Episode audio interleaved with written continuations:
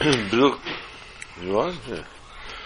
Baruchim Abayim b'Shem Hashem. Someone asked that we do the shir quick tonight make the hour go faster. Let's see if we could try to do that. Uh, that's Hashem, we will. With Siyata D'Shmaya. This week is Parshas Truma. We're in the middle of the Dalit Parshas, in the middle of the four Parshas, but we do not have a Parsha this week. This week, being that it's last week was Shkolim, last week was Shkolim, and next week would be Zachar. So we ultimately miss a week. Don't miss a week, we just don't have, we have one Shabbos that's not one of the Dalit Parshas, of course.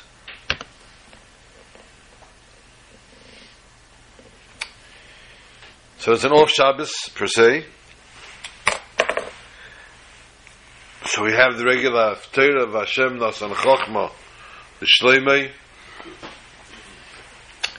The date the Shabbos is Vov Adar, a very significant date and also, of course, the day prior to Zayin Adar, also a very significant date, and perhaps slightly more significant even yet.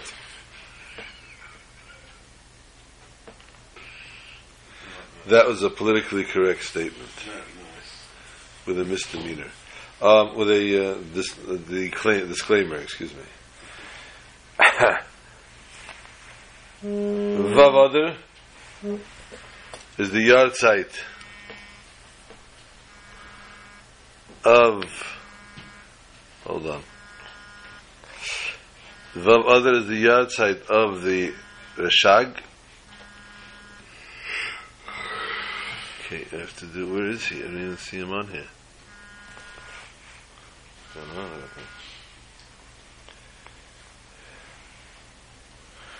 Okay, I can't find him on my list. Here he is. Okay. Vavadar is the yahrzeit of the Rashag. Rabbi Samarias, Rabbi Shemariyahu Gurary, Rabbi Gurary,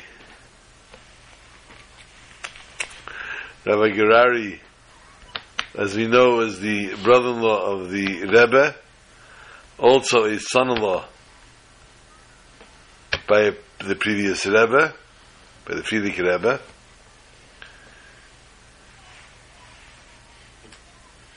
Welche Zwie have to be still, Shenigala. As a, kill your mic, or else uh, the other people can't hear on Skype. Vavada is the day that he was nifta, and it was also nifta the same kvias, which is Shabbos. Um, Fresca is in the house, by the way. Yes. Okay, Fresca is in Georgia. Cats can enjoy it too.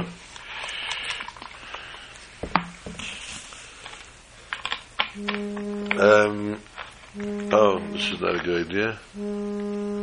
Okay, we have to remind these people you cannot call in. I can only call you. Okay, I don't see him online. That's the problem. Let's try to find him. Hold on. Have to decline it here too. Okay. So Vav Adar is the yahrzeit of Rabbi Gurary. Ah, no, it's not going to work. I can't do that. I have to call you. So please stop doing that. There you are.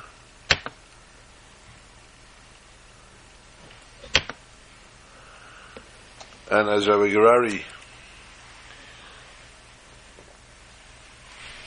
was a son-in-law of the previous Rebbe, Rabbi Gurary more so was a true chassid of the Rebbe. Where although Rabbi Gurary also had his contractual tanoim of becoming a son-in-law by the Frierdiker Rebbe. But Rabbi Gurary also, which in right, gave him royalty and gave him the right to royalty. But still, in all, Rabbi Gurary was the biggest chassid of the Rebbe.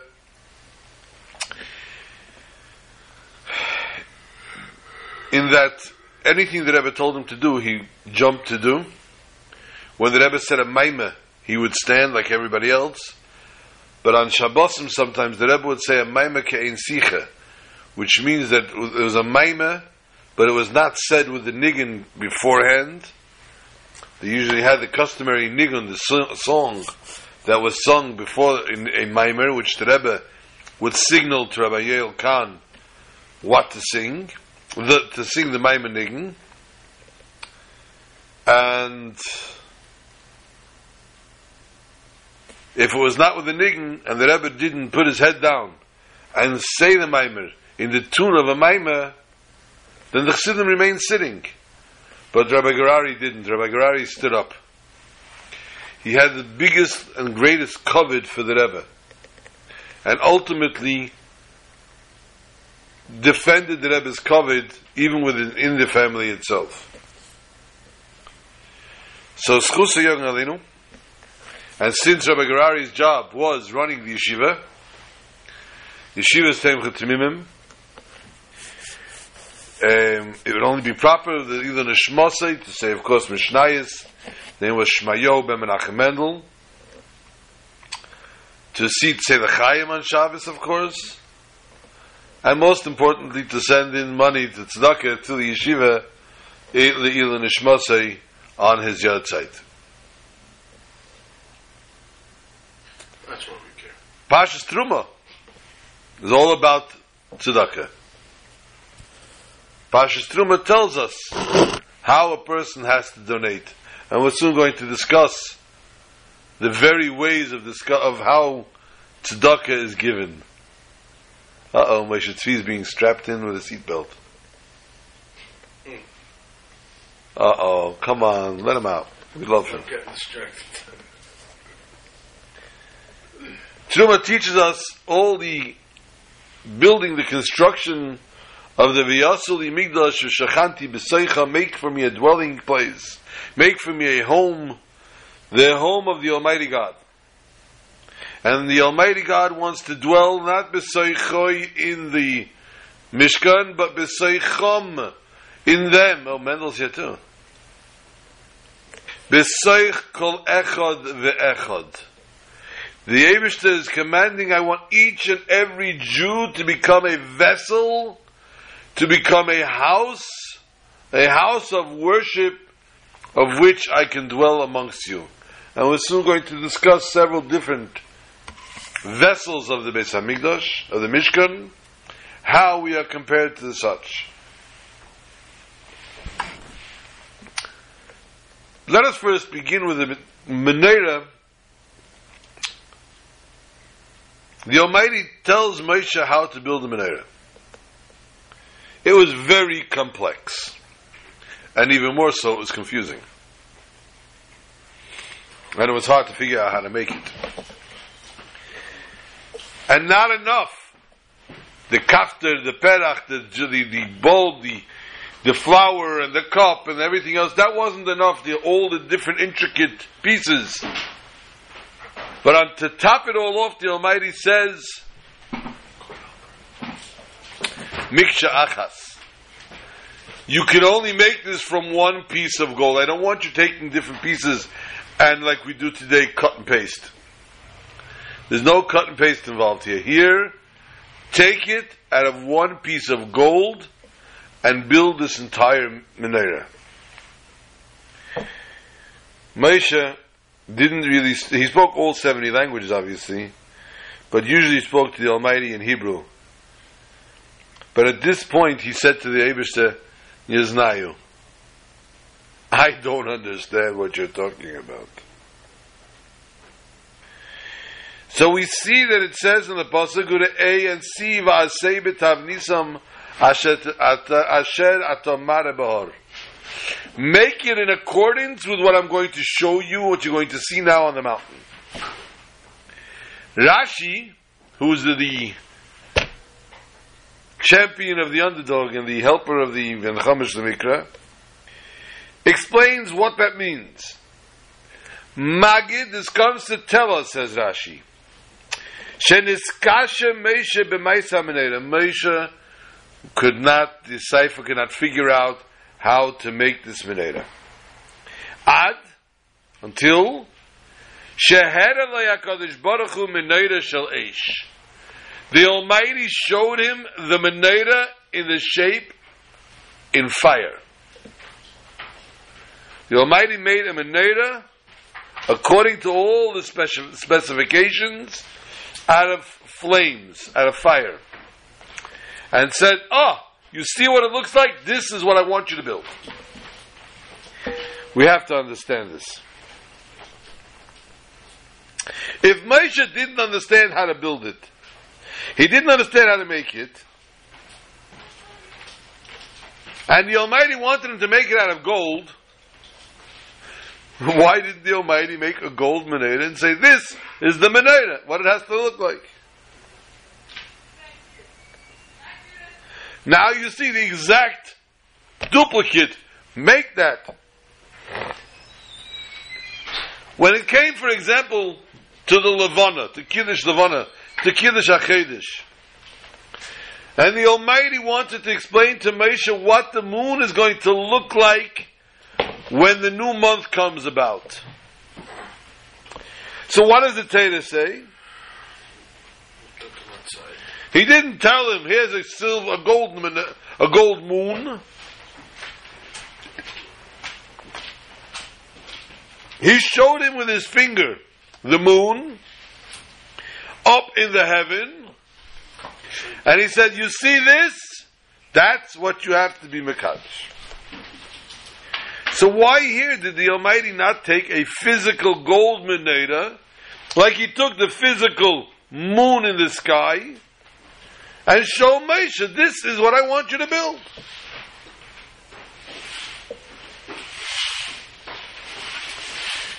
The Menorah did not have a commandment to be made until this point.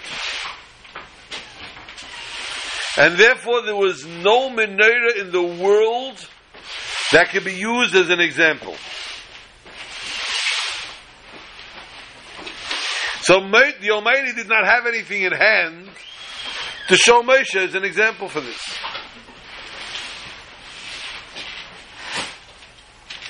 So therefore, in order for the Almighty to show him a golden menorah, like we are implying, he would have to make one. It's not a problem for the Almighty to do that, but he'd have to make a specific menorah just for this ish mission to show Moshe how to make a golden menorah. Rabbi said there's a din. There's a law. Beisavnis heichol chuli. Meneda keneged meneda. A person may not rebuild, reconstruct an edifice to resemble the Heichel, to resemble the holy temple. You cannot construct another temple now. You can make a miniature, you can make a this, you can make that, but you can't make an actual one. And the same thing with the Menorah. The Menorah, I, we have the Menorah. We light the Menorah, the same Menorah that Rambam says was like the same thing in the Beis Hamikdash. But that was seven. And this is eight. Not even, says the Gemara, the Yas al shelshar min. Not even from a different type of metal. So therefore, chutz mima meneda shebeis hamikdash. Aside for the meneda, which in the Beis Hamikdash we have a special isur to make not to make a replica of the meneda. Now we understand. For if the Almighty, if Hakadosh Baruch Hu would have made a meneda of gold, then it would be impossible, it would be not allowed to be used in the Mishkan. And if you would say the dafka, this is how it has to be made, you wouldn't be able to make a replica. And since midas bus of Adam, the way a person behaves, a person, another person has to learn from him, and a person does not learn that way. They don't do the same as the person does. But the Almighty is not like that. What the Almighty says to happen, that's how He does. The Almighty doesn't do one thing and say one thing and do something else. People tend to be sometimes their mouth and their ear and their heart differently.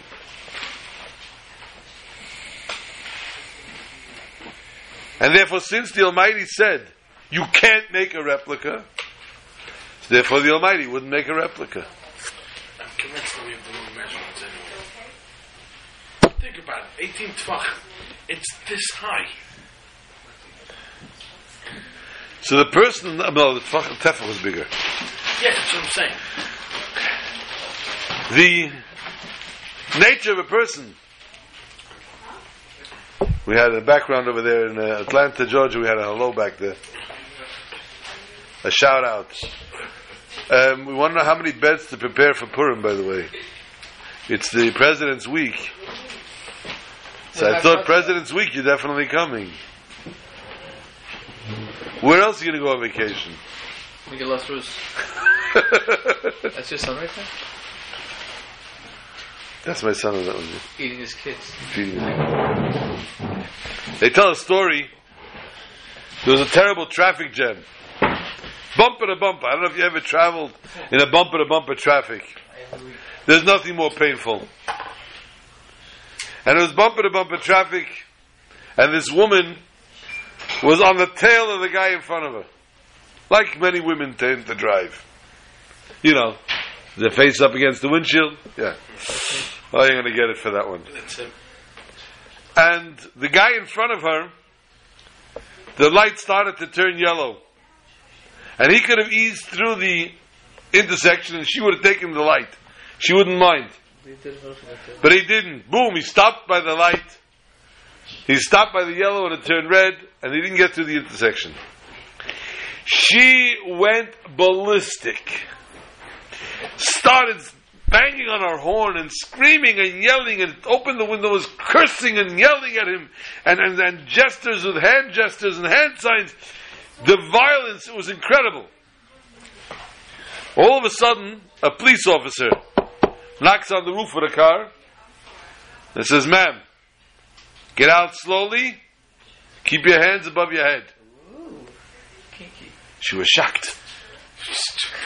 Cop takes her out, arrests her, brings her to the station, takes fingerprints, puts her through the system, and as she's sitting in the holding cell for about an hour, the guy comes and lets her out. And the arresting officer was sitting there, and she says, Why did you arrest me? He says, Ma'am, I was right behind you when that light changed.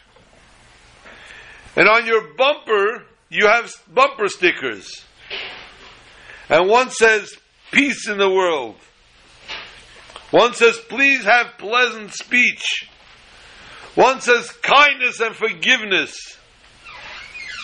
When I saw you ranting and raving and cursing and swearing, I thought for sure you must have stolen the car. this couldn't be your car. This is what it says on the back of the car. It couldn't be you. So this is therefore a person says one thing but does something else, acts differently. In the yeshivas, we talked about yeshiva before. A parent once came for PTA, for parents teacher meeting. Conference. The, sitting by the teacher, talking to the teacher, and the teacher is complaining how the child has such chutzpah, and such this, and such that, audacity, he doesn't behave. And all the time the father is sitting and talking to the teacher, he's chewing gum, blowing bubbles, and he's texting people, and he's, yeah, it's terrible, he says. I don't know what to do with my son. I wish he would be more, be, be, better behaved It's a new at home and playing games during a shir. I wish he'd be better behaved and act nicer and stop being so obnoxious. So the teacher looks at the father and says, I mean, pardon me for saying, he says, You came to talk to me. You're blowing bubbles in my face with your bubble gum. You're texting somebody else while we're supposed to be having a conversation. What do you expect your child to be? Same thing. Same So he says to the guy, he says, Listen, I always say to my son, do as I say, not as you see. Ooh. Write. Yeah. Do as I say, not as you see. It's a very powerful word. We do arts and crafts thing this year. There's a Megillah has to be made. You Not know? arts and crafts, okay? Okay, okay. Arts and farts. Shh, There's a shir being recorded. First of all, so- Let us return back to our parsha. The parsha tells us that the Jews left and they had to bring wood for the Mishkan. The V'yikhu li'etzim shebiyodam. Now, first of all, the v'yikhu li'truma, v'yikhu li'etzim. It should be v'yitnu, they should give to me. V'yikhu means to take for me. To take means it was something that was in ultimate existence with them. So what did they have for the wood? They had atzei shitim. Now, where did you find? I don't know if you've been in a desert lately, but if any of you travel on the desert on a regular basis, you will notice there's no shitim trees growing in the desert. Matter of fact, very few things growing in that desert. Can you give your wife a piece of to have with her tea? Who what? Give your wife as a napkin. Cut her a piece of coconut for the What? tea. What are you talking Well, about? uh, do you have It goes knife? very well with the tea. I know. Do you have a knife? Inside. There is no knife here. And then Always you're argue. going to get a in the butt. Rashi explains. This is not this one like my chicken. Honestly, he says, Ben Chumash the Mikra, I don't have a normal explanation. I can't sell, just tell you they had Ateshitim growing in the Midbar because it didn't exist. And therefore, I will ask the question too. I have that question. Ume'ayin hoyu lehem b'midbar. Where do they have Ateshitim in the Midbar? Perish Rabbi Tanchuma. They took it from Eretz Mitzrayim. Rabbi Tanchuma explains. So it's not Rashi, it's not Pshat Pshuta Shemikra. I had already. Who do you think got the rest of Yeah, that? that. Yeah, it. Yaakov Avinu, Can never be able to shout. our father Yaakov came down to Mitzrayim. Hey, vi arozim le Mitzrayim v'notom. He brought these trees to Mitzrayim and planted them. Vetzivan commanded Lebanov to his children Sugar free. Litlem Aimohem Kishiyotzu Mitzrayim to take it with them when they leave Mitzrayim because they will need it for planting of for building of the Mishkan. It was a prophecy on Yaakov's behalf, but nonetheless, it was how it was prepared. The Sefer Divrei David He's not printed as a sefer. I'm still in the eating this cake. Then I make another bracha. So why? It's a Pirush actually in the Taz. And he says, I have a question. Why do you say that? Maybe he brought it from Mitzrayim. Maybe he bought it from the people on the side, the other nations on the side, the, lands they went through. And many different Mepharshim asked many such questions. And there are many different forms of answering that. But as we implied before, of the question v'yikhu li truma, why does it say v'yikhu you should take instead of v'yitnu you should give? And we could say perhaps one of the answers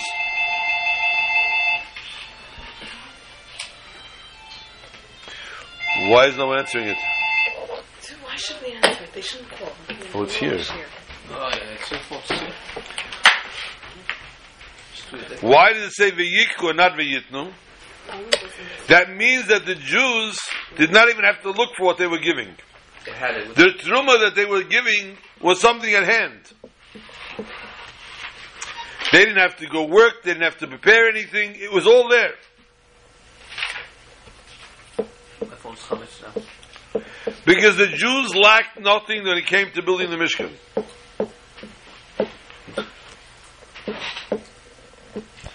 If that's the case, then it's impossible to think, to even think, or to imply that they went and by saying that how did they get it? They purchased it. They didn't purchase it. They had everything, and the proof is because it says v'yikuli.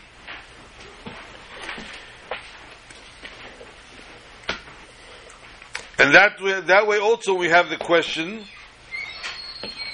How can you say they grew trees in Egypt and they took them when they went out? It says in the pasuk, "Kigan Hashem keretz Mitzrayim." Rashi explains why Kigan, like the garden, because Kigan Hashem is trees, and Keretz Mitzrayim is for for, for for for everything else. In other words, implying that trees did not grow in Egypt.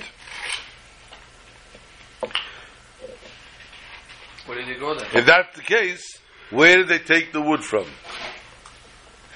That's why Rashi has that question. It didn't grow in Mitzrayim naturally, and they didn't buy it from somebody because they had it already. And that's why Rashi brings down the explanation from Rabbi Tanchuma that Yaakov himself brought it down to Egypt, and that's why there were trees in Egypt. Because naturally, trees did not grow in Egypt. Where did trees come from now in Egypt? Only because Yaakov Avinu had planted them.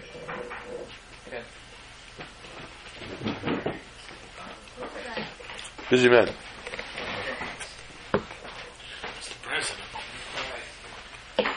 Amongst the many vessels,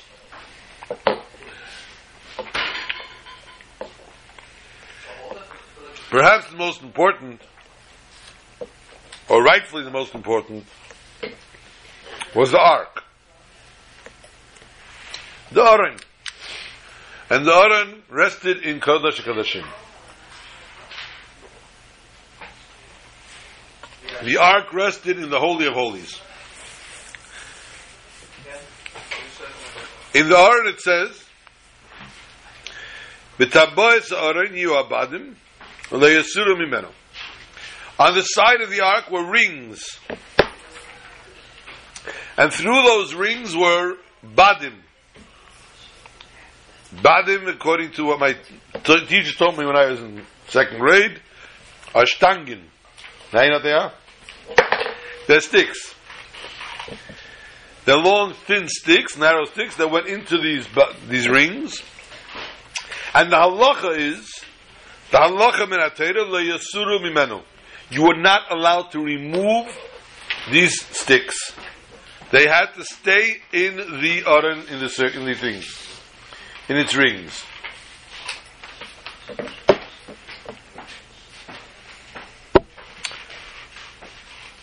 And in Sefer HaChinuch, Mitzvah Tzadik Vov, he tells us, The Baal Nosir Badei Ha'oren Mimenu, why were they commanded never to remove these sticks from the rings?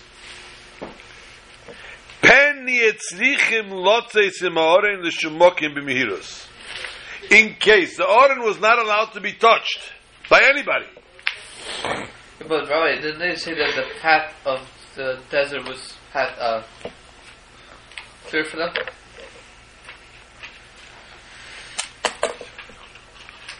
It went through with how did it go though? How did it travel? By Amud Anan. But the oren itself, The was it wasn't being carried. So carried it was floated in the air. but it didn't float. It had to be looked like it was carried. They held Okay, on it to it, but it, it went by So you itself. tell me they did this for forty days? Oh, they stopped. Years. But the thing is, that something else was saying. It, they were not allowed to touch it, but they had to carry it. How did they carry it? Because they had the badim. These long sticks that were stuck through the through the rings. Right. So the sticks they were able to hold. They weren't allowed to hold the actual. They weren't allowed to touch the actual urn. Were you supposed to be tamid uh, tahor for it? Hundred percent. There's no mikveh. They were retired from Mitar when they left Mitzrayim. For our Miriam. Not not everybody was tamei meis. Only the ones that carried Joseph's bones were tamei meis. But um, later, in the time of, Sh- of Shmuel, when the by the time of Eli, when the Aron got captured, Right. also the way it was on the wagon. Yeah. But again, they were not allowed to carry it. But in case the Jews had to transfer they had to immediately leave. They had to start going somewhere immediately. There was no time. Was that? There was no time to start sitting and poking the sticks. They have to understand. When you have a a, th- a needle and a thread, and you're young, and you have a steady hand, and you have a good eye still, you can get that needle, that thread between the needle's head, between the hole. Now, talking about us. Don't worry about Adam. I don't have any of that. We're way past that. Your special need. Um, today's days, they made for us these special things that you can insert the needle with. I don't know if you got one of those. It goes in, the- the thread gets hooked onto it, and you, something like a fisherman's hook. But for us old people, that happens. But the old, younger people, they can get through the needle.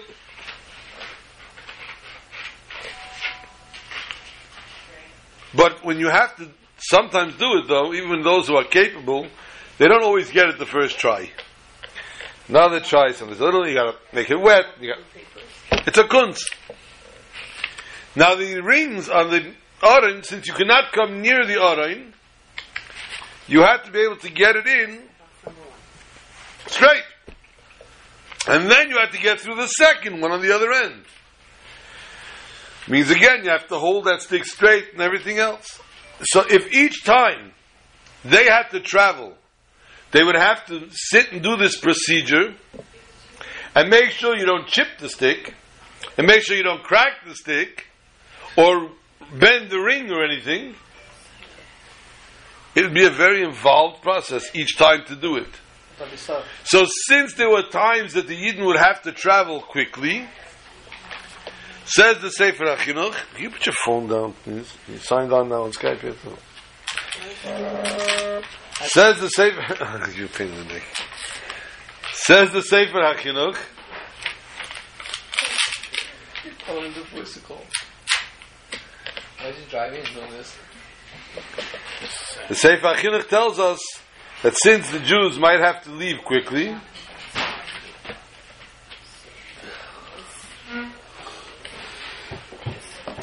therefore, what am I passing The yellow. Next what? The yellow paper. What yellow paper? This. The green one? It's her, she's working on it. See this. She's, You'll see my Okay, give it to him. Give it to him. Give it to him. He's gonna have. It. He's gonna stop crying. So therefore, they had to be, have the sticks inside the entire time. They were not allowed to remove them. Yourself me too. The Aron, the ark, represents Mishkan HaTorah. Also brought down in the Chinuch there. It, the whole resting of Torah is in the Aron. So therefore, the same similarly is a human, every Jew who studies Torah is an example, is exactly like the Aron. Because the Jew today is the Mishkan Haaron. Mishkan HaTorah. So therefore a person, being a human being, can sometimes think, when I'm learning Torah, I have to give it my all. I have to separate from anything that could possibly disturb me. amongst that disturbance, there's no place to think while I'm learning about another Jew. If there's another Jew who might need, who might need to be educated, who might need to be learned with, who might need to answer a shaila, who might need some help or some advice, not now, I'm learning. Says the Torah, that's not true. Just like these stangen, the sticks could not be removed from the Aron, because the Aron is, even when the Aron was in the Holy of Holies, those sticks remained inside in order that in case the Aron had to be mobilized, it had to be done quickly. The same thing a person while you're learning. While you're becoming the, you're resting in Kodesh Kodashim, in Holy of Holies learning Torah, with diligence, you have to be always prepared and ready to go help another Jew, to teach, to educate another Jew. You cannot say, ah, this time that I'm giving this year, I could be learning another hour's worth. I could be learning something myself for this hour. Why would I bother myself giving a shiur to other people?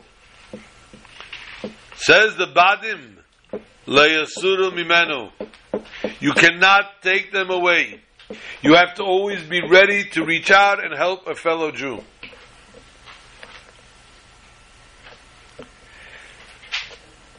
Most Jews learn the concept of humbleness, humility.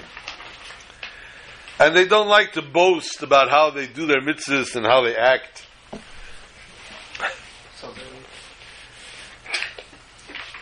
But there are those people that like to show people, I do it right. You want to know how to do it? Come to me, I'll show you. One such person wanted to tell people he was sitting in shul and they were talking and he says, when I stand Amidah, when I say Shemona Esrei, I don't know anything. It's me and God. And someone was so amazed to hear that. You mean if, if, if a window broke, you wouldn't turn around? He says, Of course not. You, you mean if. He says, I'll tell you how much I mean.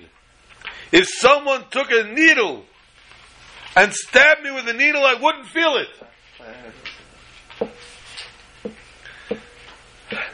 The shul joker could not hate that. That was too much. And so he waited. And the fellow stopped the Shemon and he bends down Baruch Ata, and as soon as he said Ata, the guy took a needle and gave him a stab in his bent over area. There was no reaction. No reaction. Fellow kept davening like nothing happened. Internal bleeding. He was amazed. He was fascinated. He waited. He waited until the fellow got to Maidim. When he got to Maidim, he bent down again, and this time he gave him with a needle. We said, Like, yeah. The guy jumped, and he gave a yell. He waited till the guy finished Menashe. And he says, Excuse me, you said that even if someone stabs you with a needle, you don't feel it. He said, I didn't feel the first time. Yeah. He didn't feel it. Correct. I went to left one, right? Huh? He wants to try it. On the subject of the Aron, Needles, you don't know, you don't know. on the subject of the Holy Ark, Internal bleeding both sides. On top of the Holy Ark was placed Won't be able to see anymore. Shnei Akruvim. The Kruvim, what were the Kruvim, says Rashi? The angel of God. Demus partzuf tinuk lahem. They looked like little children. They had faces like little children. And their wings were above their heads. And the Medrash tells us when the Jews behaved, when the Jewish nation did the right thing, they faced each other. When there was, God forbid, sinas chinam, when there was hatred amongst Jews, they turned back to each other. They turned away from each other. Why the face of a child? The Medrash tells us a mushal, a parable. There was a king with many different children. He loved his youngest child the most. So says the Almighty God. From all the nations that I created, I love the Jews.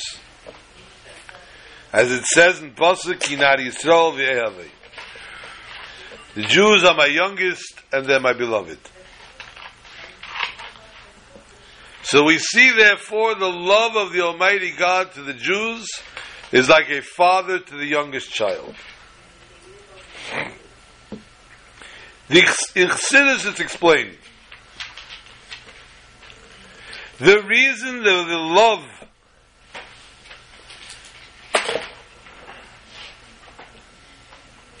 that the father has for the child, for this youngest child,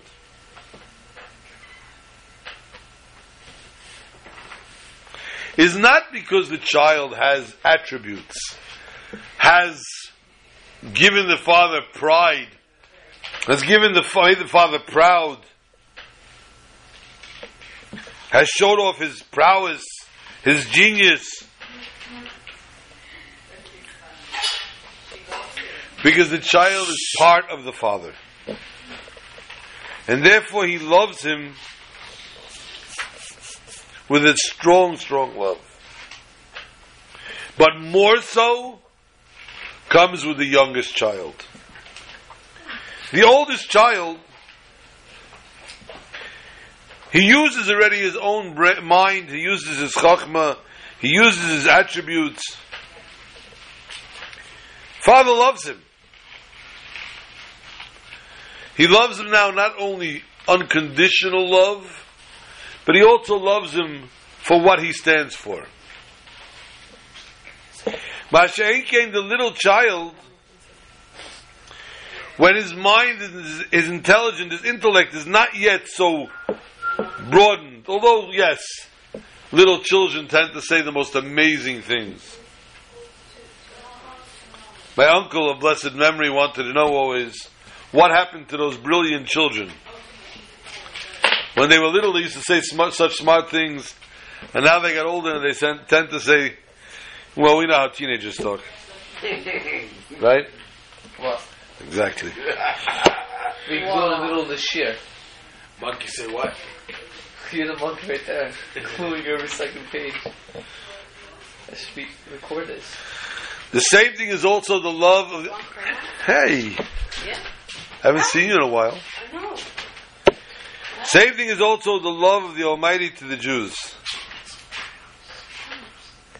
It's not just because they are Jews and because they are the special nation and they're the chosen nation and they're Mekayim the Torah and they're making a dwelling place for the Almighty by doing, learning His Torah and doing His mitzvahs. The love is an unconditional love. And to an extent, it's like the love of the youngest child, the father to the youngest child.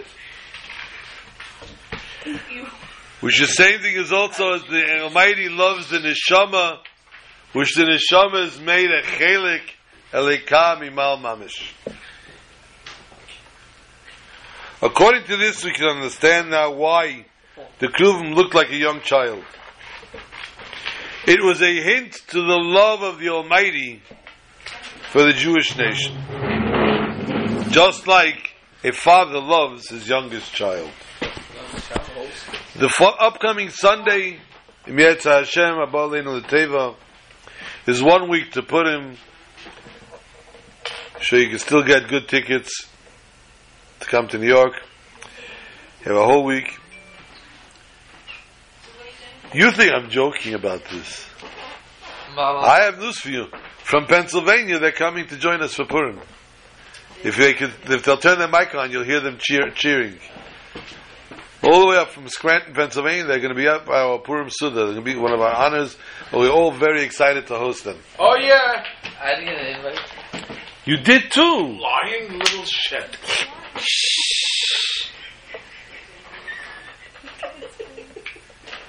Look how happy he is with himself. You did get an invite, okay? The seventh day of Adar, Moshe Rabbeinu was born and Moshe Rabbeinu passed away. 120 years later. As it says, God completes the cycle of a person's life of the righteous to the day and the month.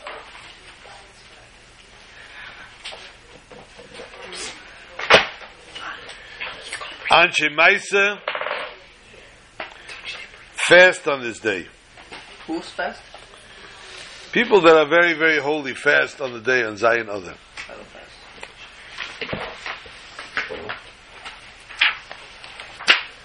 In a leap year where there are two Adars, the fast is observed in the second Adar. On the seventh of Adar, one should take to heart two concerns and should make them part of his constant awareness. We are waiting for the salvation and we fear the ultimate judgment. And all this is learnt from Moshe Rabbeinu. When Moshe Rabbeinu was born, as we spoke last week, he was born three months early. And therefore, when the Egyptians were looking for the Jewish child that was to be born, they did not expect him to be born yet, and therefore he was able to live at home for three months before he was put in the waters.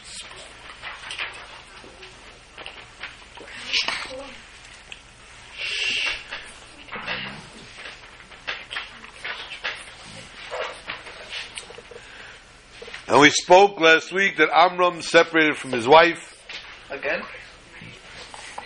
because he did not want to have any children if this was going to happen.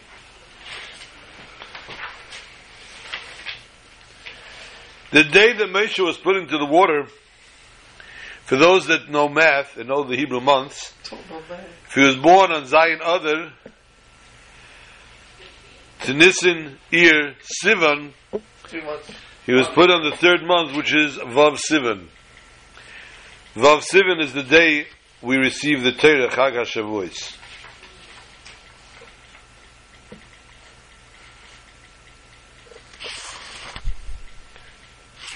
All the angels came running before God, and they said, Ribbono Shel Olam. On the day that this soul was supposed to bring down the Torah to the world, was to accept the Torah in the world. On this day, you're going to kill him? Who's kill who? Moshe Rabbeinu is the baby Moshe was put into the water, we said, on the Vav Sivan. How above? I don't understand. Because it comes out a day earlier, Oh. counting the three months.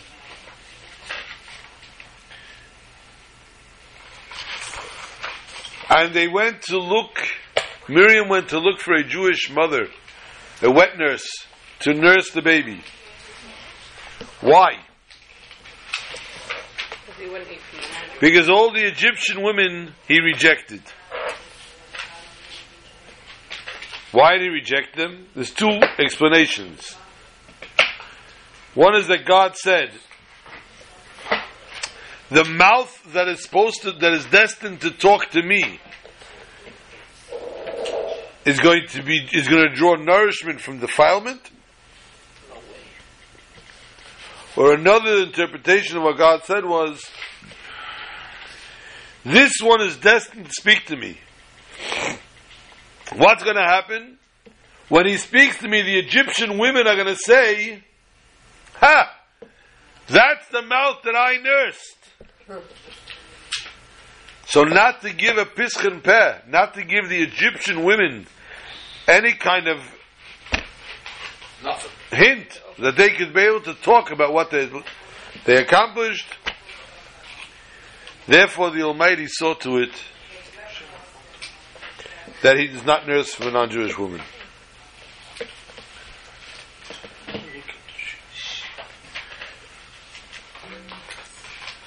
Um, 120 years later, Zayin Adar. The Almighty comes to Moshe and tells him, Your days have drawn near to death. Chacham tell us the Aibershter has a hard time telling tzaddikim that they're going to die, and therefore he only hints it to them. He does not say, Behold, you are to die, Rachman al. But he says, Your days have drawn near to death.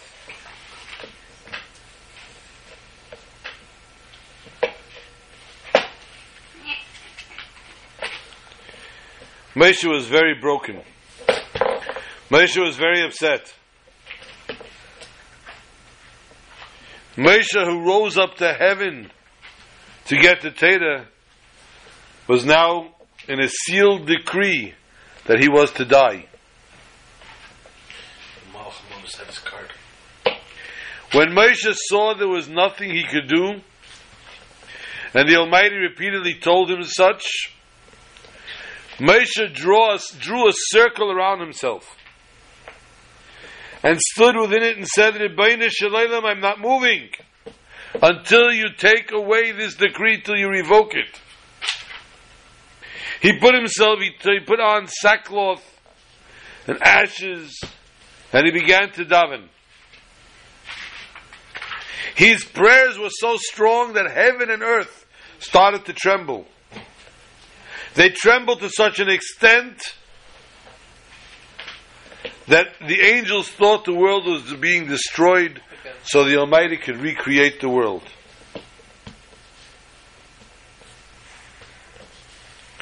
What did Hashem do? Hashem proclaimed that every gate should be sealed off. I don't want any possibility that any prayers should be able to rise from Moshe. But Moshe's prayers were stronger than that. And there were no gates that were able to withhold his prayers. Why did you do that for? And although the Almighty said, Go down, he told the angels, Close it. Moshe, like a sword, pierced and severed every gate. And he said, you know how hard I worked to make your nation, to bring your nation to the level at which they are at. You know how hard I strove to make sure that they behaved. You know how much I sacrificed myself for them. Please do not stop me now from going over into the Holy Land. Now that we finally reached the ultimate goal, you're going to deprive me.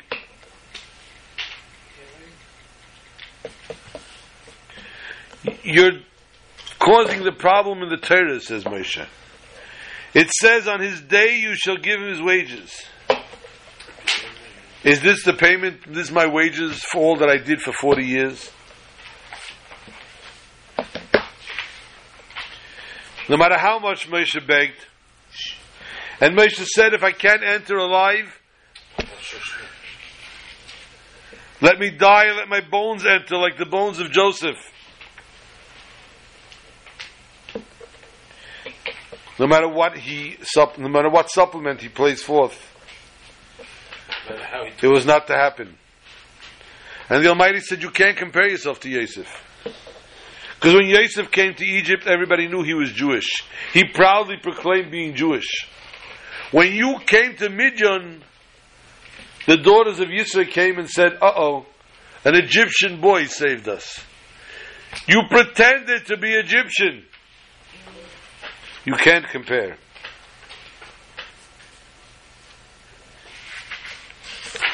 And now he began to supplement, let me stay alive at least. Let me be like a beast, let me be like a flower, let me be like a, a bird, let me be like anything.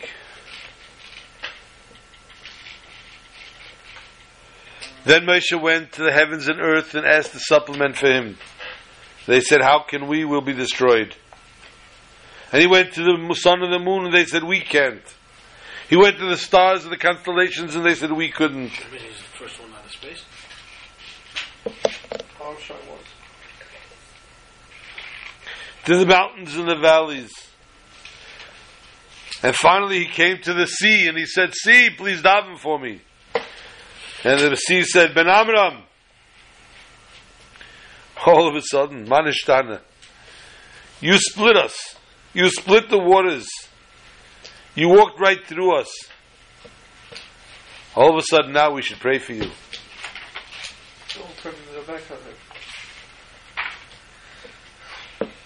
He went directly to the cham- to the angel of the inner chambers.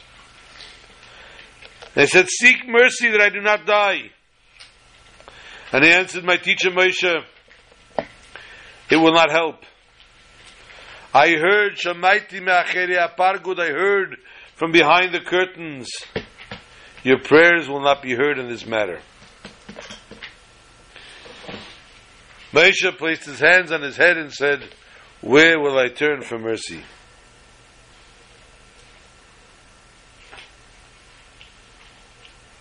And the Almighty was not happy with Moshe. Moshe, the Almighty, said, I swore two oaths. One oath was when the golden calf was the sin of the golden calf, I swore I would destroy the Jews. And another oath was that I would not take you into the Holy Land. I must tell you, Moshe, it's either or. If you want me to abolish an oath, I will only give one of them.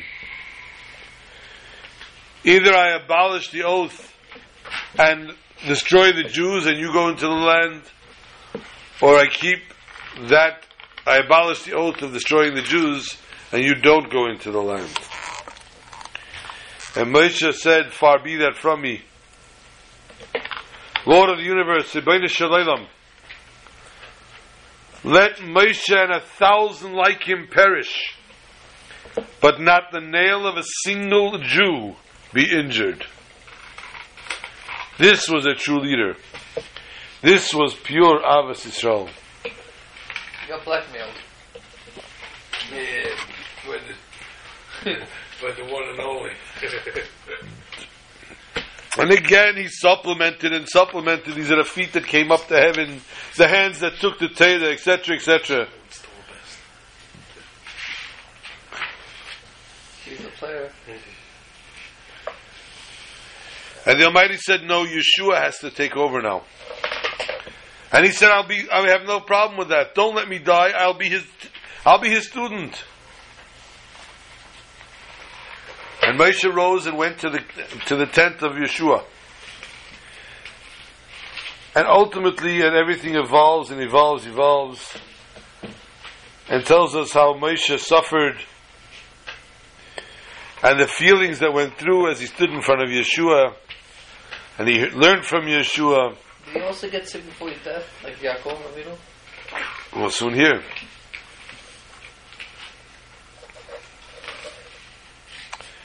Moshe was very depressed. And the Jews were very depressed. And they saw that Moshe was giving over the mantle to Yeshua, although they loved Yeshua, but they did not want to lose Moshe. And he rose and bade them all for a farewell. And he said, I will see you all by Tchias HaMesim. Moshe wept, and the Jewish nation wept.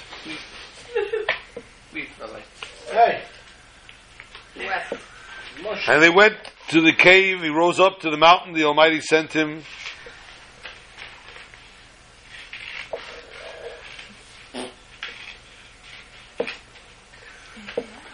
you saw that? You saw that? That thing? And the Malach Metatron came before the Almighty.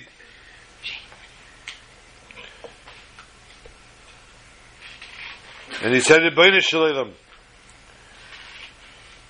when Moshe was alive, he was yours, and now too he is yours.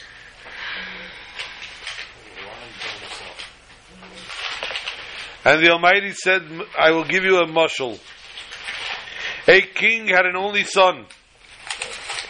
And there were times that the son did things that the father wanted to kill him. But the queen, the mother, intervened and saved the child's life. Rahman al when the queen passed away, the king cried. And he said, Don't only cry for my queen, I cry now for my son as well. For who will defend him? Who will stick up for him? And the Almighty told Malach Gavriel, Go bring Moshe. And he said to him, Shalom, how can I see the death of a person that weighs the greatness of 600,000 Jews. And he said, Michal and Michal, Malach Michal also said, I was his teacher, he was my disciple. How can I see his death? And when he sent Samael to go get him, Samael was so excited to Sutton himself. And he got himself all dressed for, for death. And Moshe chased him away. And he came back again and he chased him a second time. Until it came to a point where he saw that he could not do anything.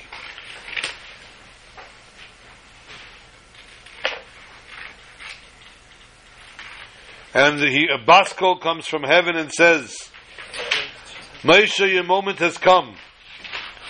And Moshe says, Baruch Shem Kvoid Malchus Ved. And he said to the Jewish nation, I ask of you, when you go into the land, remember me, remember my bones, and say, Oy ben Amram. Oh, woe to the son of Amram who ran before us like a horse, and whose bones are in the wilderness. And Abasko came down and said, Within half a minute, you have to leave the world. He lifted his arms and he said to Bnei Yisrael, Now see the end of flesh and blood. Moshe went up and prepared himself like an angel, and the Almighty came down with three malachim, Michal, Gavriel, and Zagzagel. Michal spread Moshe's bed, Gavriel spread a precious white linen cloth over his head, and Zagzagel put one under his feet. Michal stood on one side, Gavriel on the other. The Almighty said, Moshe, close your eyes. He closed his eyes. He said, place your hands on your chest. Bring your feet together. At that hour, the Almighty called out to the neshama of Moshe, My daughter, I assigned you for 120 years in the body of Moshe. Your time has now come to depart. Emerge, do not delay. At this point, the neshama said it was ready, and with the kiss of the Almighty, Moshe Rabbeinu's neshama left him as the Almighty promised. This is called Sefer Teidah, the book of our heritage. Should every Jewish home has one? Should have one. Moshe's soul departed, and now we await, as Moshe said, for the Techias Hameisim. And being that this Shabbos, is the Shabbos, I mean, is Baruch Yemen, the Rashag's Yahrzeit, and the Shabbos that blesses the day of Moshe's Yahrzeit, we should merit to see again the Techias Hameisim to be together. That's what I can do service. Moshe Rabbeinu Nesidereinu V'Reishenu in Yerushalayim Yira Kodesh Bimheira V'Yameinu Amen. Amen. and Amen Selo HaShabbat Shalom to all and we look forward to having you all here for Purim and hosting you if not in Yerushalayim Yira Kodesh at least in New York Yira Kodesh With Shabbat fresca. Shalom With fresca. with Fresca What about the Rashak? Really? Ma?